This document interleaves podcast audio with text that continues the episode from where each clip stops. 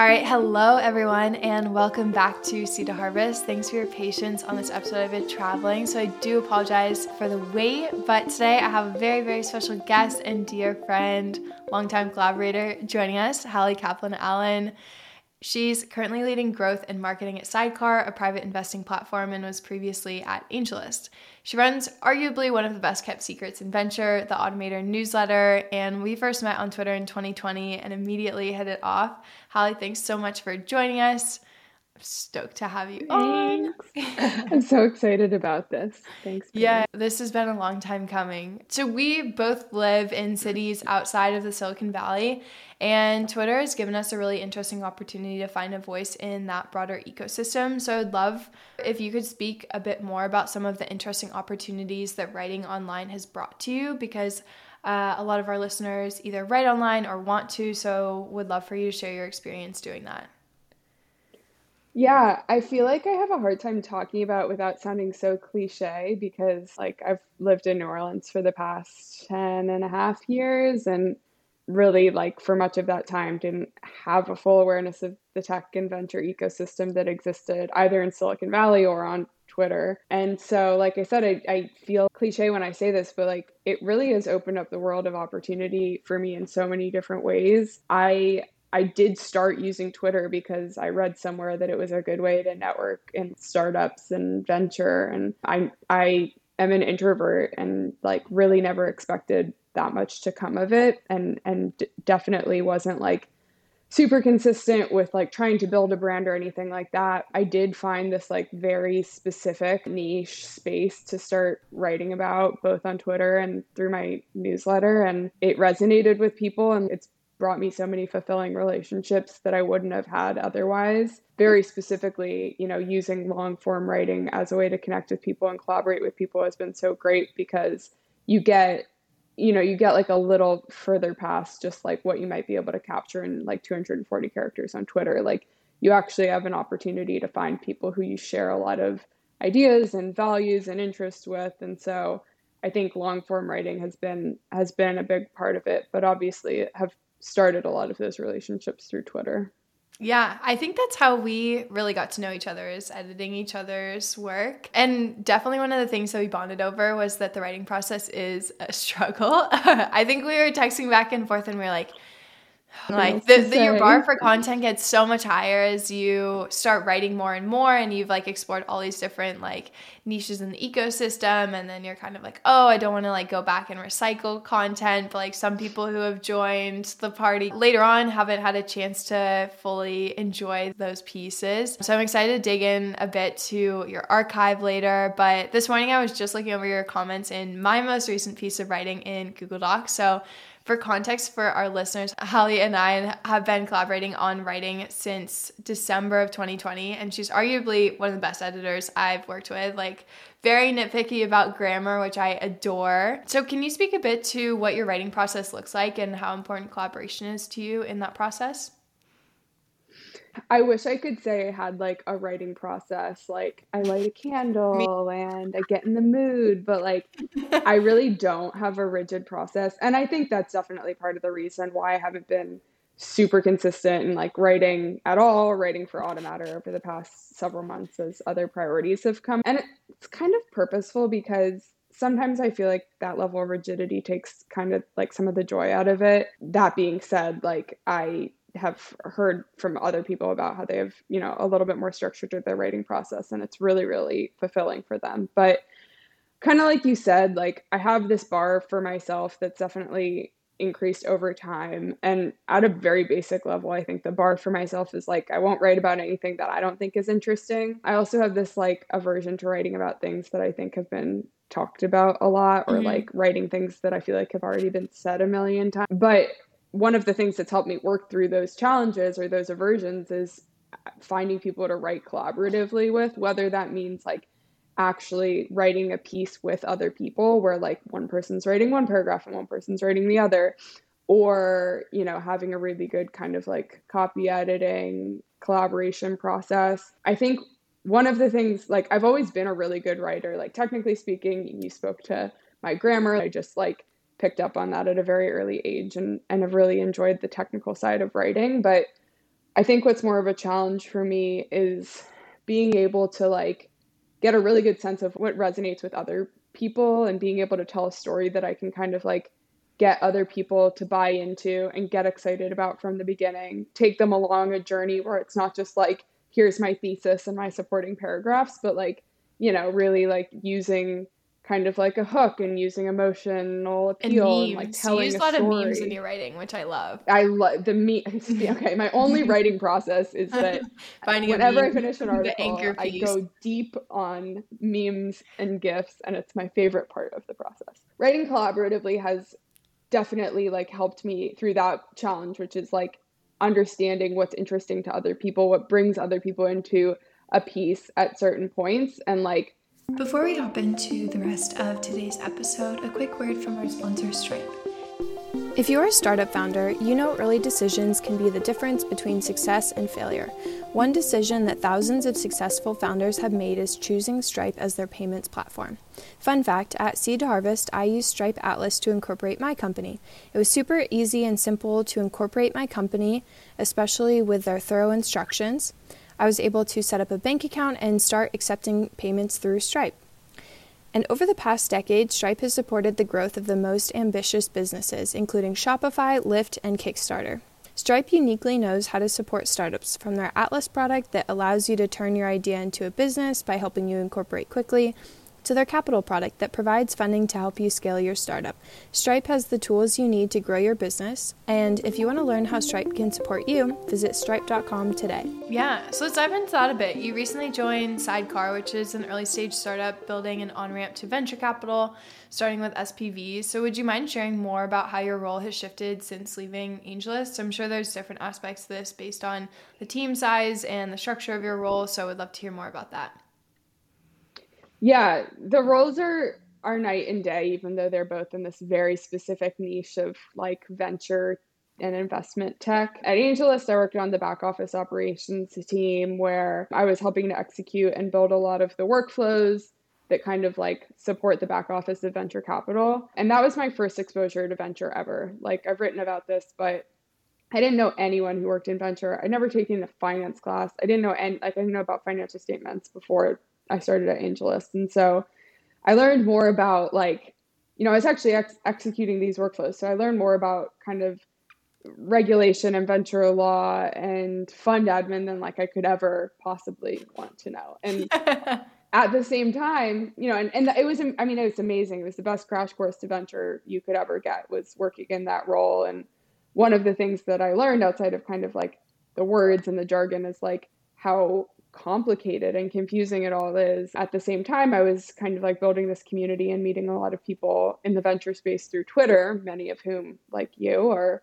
you know, were kind of like starting off with with forming syndicates and then starting funds and like I was like, how are these people like like how are these people figuring out all of these challenges? It's so unbelievably confusing and if you're not paid to to actually know all of those kind of yeah. like that jargon in your day to day, then like how are people doing this? I like what you and, said about like you know more about fund admin now than you ever wanted to know. I feel like I didn't know that much about it and then obviously started a venture firm and now I know way more than I It's all super super to. interesting. But yeah, you have to and there's not really a crash course you can take like when there is money and fiduciary responsibility on the line you learn pretty quickly how to do things and you ask other fund managers it becomes like a much more urgent situation but it's not necessarily like an elective class that you're going to take in college or there's not really crash courses available which is one of the reasons I think your content is so important because it really fills a gap in that education for emerging managers of like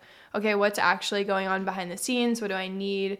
What are like the different considerations and trade offs? Yeah, I was just going to say, like, that you touched on it with the fiduciary duty and the responsibility, like, especially as someone who has recently gone from syndicating deals to, to raising a fund, like, you have this leveled up relationship with the people who are trusting you with their money and like it doesn't work for you to just say like, "Oh, don't worry, I'm handling it," or like, "Don't yeah. worry, my back office is handling it." You like, have to, like, you have to know be able it. to speak the language, yeah. and and it's you know, but there's once again like you're not a you're not a lawyer, you're not going to school for this. Like there has to be a middle ground for those people who are like so passionate and creative and well connected and have access to capital and deal flow. Like there has to be a way for those people to invest in the opportunities that they think is really exciting. And that's a lot of what we're trying to solve for at Sydecar and and a lot of kind of like the educational writing, just general kind of like opening up these conversations about this stuff is what we're working on,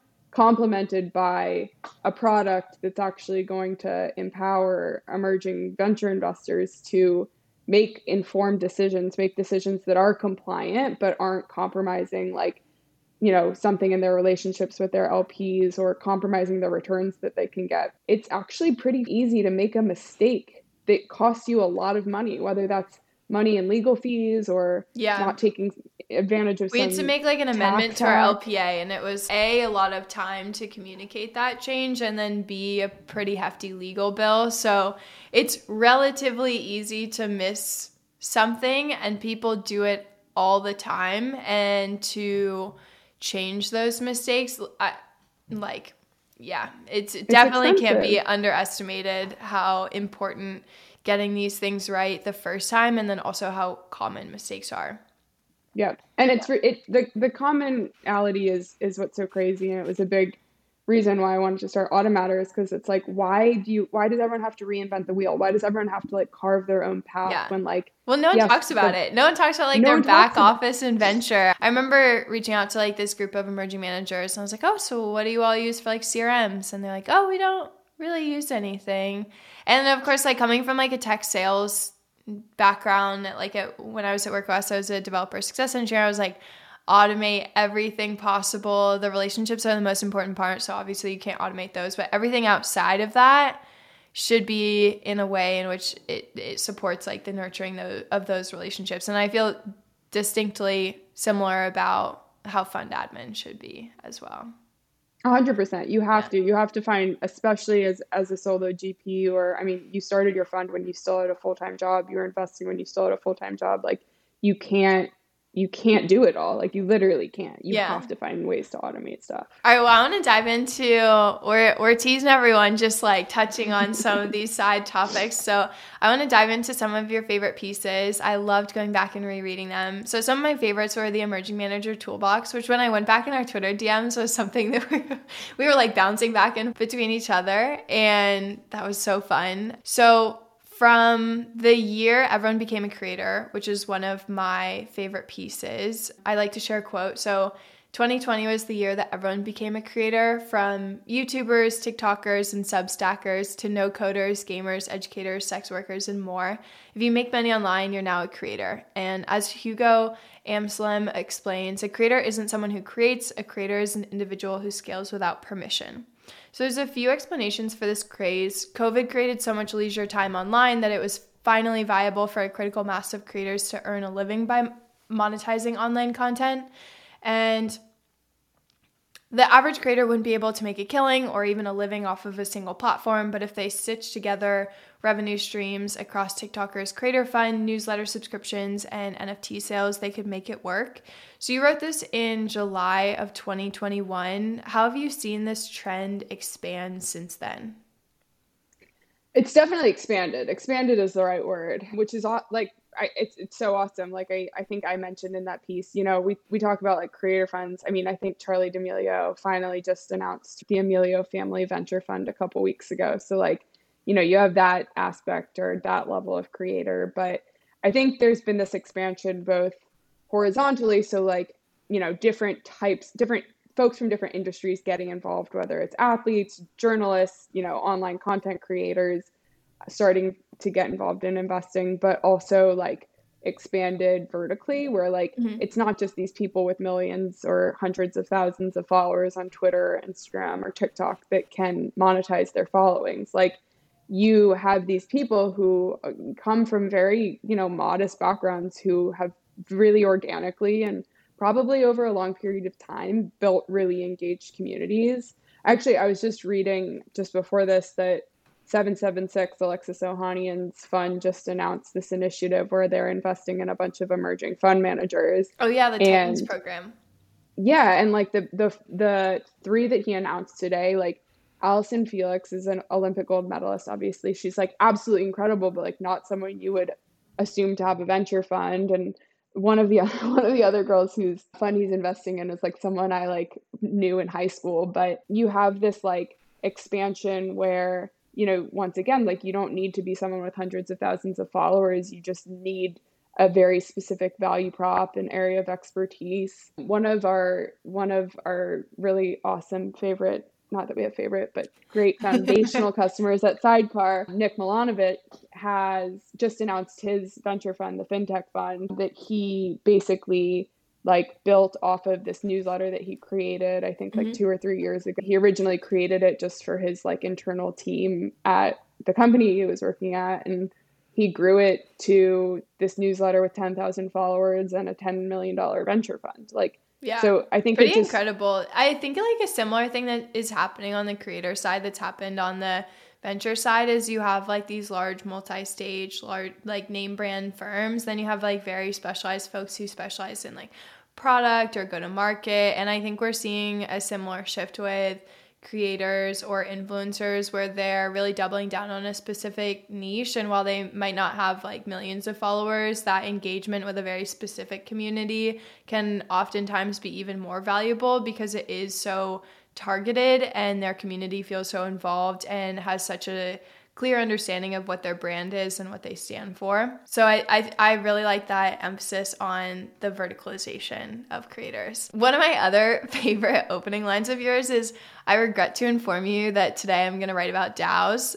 For context for our listeners, DAOs are decentralized autonomous organizations and they have become more prevalent in venture with companies like Syndicate DAO and I'm curious, you wrote this in 2021, but how do you think the emergence of Web3 has shifted venture from an infrastructure perspective? It's gotten a lot of hype online, but some of the points that you touched on in your article about this include transparency, oversight, accessibility, and efficiency, along with assumptions and kind of the breakdown of those assumptions from Web3 perspective. Yeah, I, it is important to note that I wrote this, what, like 10 months ago? Because yeah. I think DAOs have totally followed the hype cycle of kind of like huge wave of hype that's died down and people have become a little bit more critical in their analysis and evaluation of of the structures. But the main point of my article was like I felt like people were getting were really emphasizing, you know, like DAOs are good because they automatically result in in those things you said, like transparency, accessibility, efficiency, and then within that there's this implication that like a dao is the only way to achieve those things in the context of venture of in investing as a group. Mm-hmm. and that's just not the case. Like so the, what i did in the article was basically break down the way that existing technology not web3 technology web2 technology if you will can result in those same things. And in the same vein like both web3 and web2 technology can use can be used for good or evil. Like mm-hmm. there's nothing inherently good or democratizing about using a dao to invest just like there's not anything inherently bad or exclusive about using an spv or a fund to invest. It's about who's in charge who's making the t- decisions and like yes someone is making the decisions. Even if it's a dao there is decision making like and, and once again, like over the past 10 months, I think people have started to look at DAOs with a little bit more of a critical lens, which I really appreciate. Yeah, it's been really interesting because that was something that I think like we focus heavily on the future of work and the future of play. So we often get a lot of questions about how we see Web3. And I think your piece on it specifically was really interesting to me because you are so focused on fund operations and you've been beating the drum around the contrast of a DAO versus a venture fund isn't necessarily the comparison that you need to make. It's kind of like a venture fund without the correct tooling versus like a venture fund with the correct tooling in place to be able to empower the fund manager and their investors and their founders to have more transparency, oversight, accessibility, and efficiency. And you can do that with a range of tools, whether those are Web 2 or Web 3. So it's super interesting to see how that piece has matured over time. I was just getting coffee with Heather Hartnett in New York, who's on an earlier episode of Seed to Harvest and is one of our investors as well. You quoted her in your excellent piece on automating ecosystem. So in it, Heather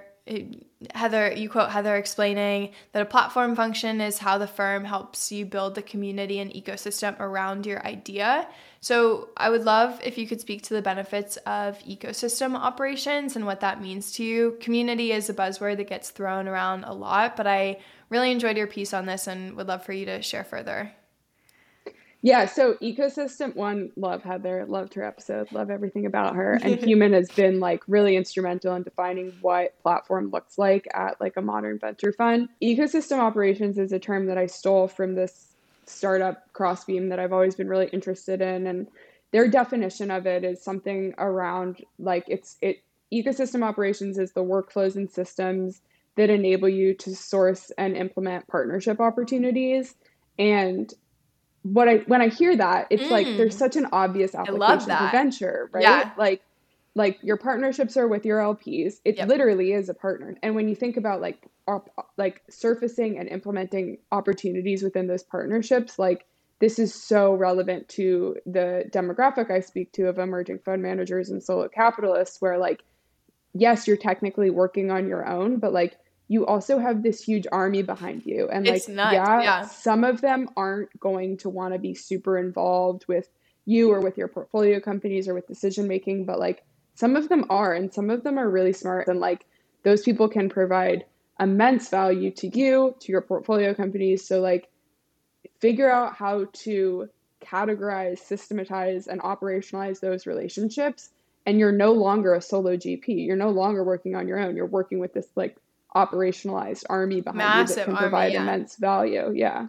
It was cool. When I first read it, I was working on my syndicate. And so I was thinking of that. And then I read further down in the piece, and you quoted me. You're like, Paige, uh, an angel investor and syndicate lead, recently posted a Twitter thread highlighting 15 of her LPs, including their day jobs and areas of expertise. I remember getting a lot of critique on sharing my LPs because it was kind of like a no no back then. And you, you noted that this is an unbelievable marketing tool to generate future deal flow. And it did, which was really interesting. But I'm curious what other interesting marketing examples that you've seen in venture. I think you have a really good pulse and ambient knowledge of random tweets as well. So. That is the truth. It takes up way too much what brain space in my brain, as, as Gen Z says. Yeah. So one, like I, I think like you deserve credit for that because it is a good marketing tool, but it's also just really smart in terms of kind of like pushing the boundaries like you said like people used to think it was weird to say who your lps are like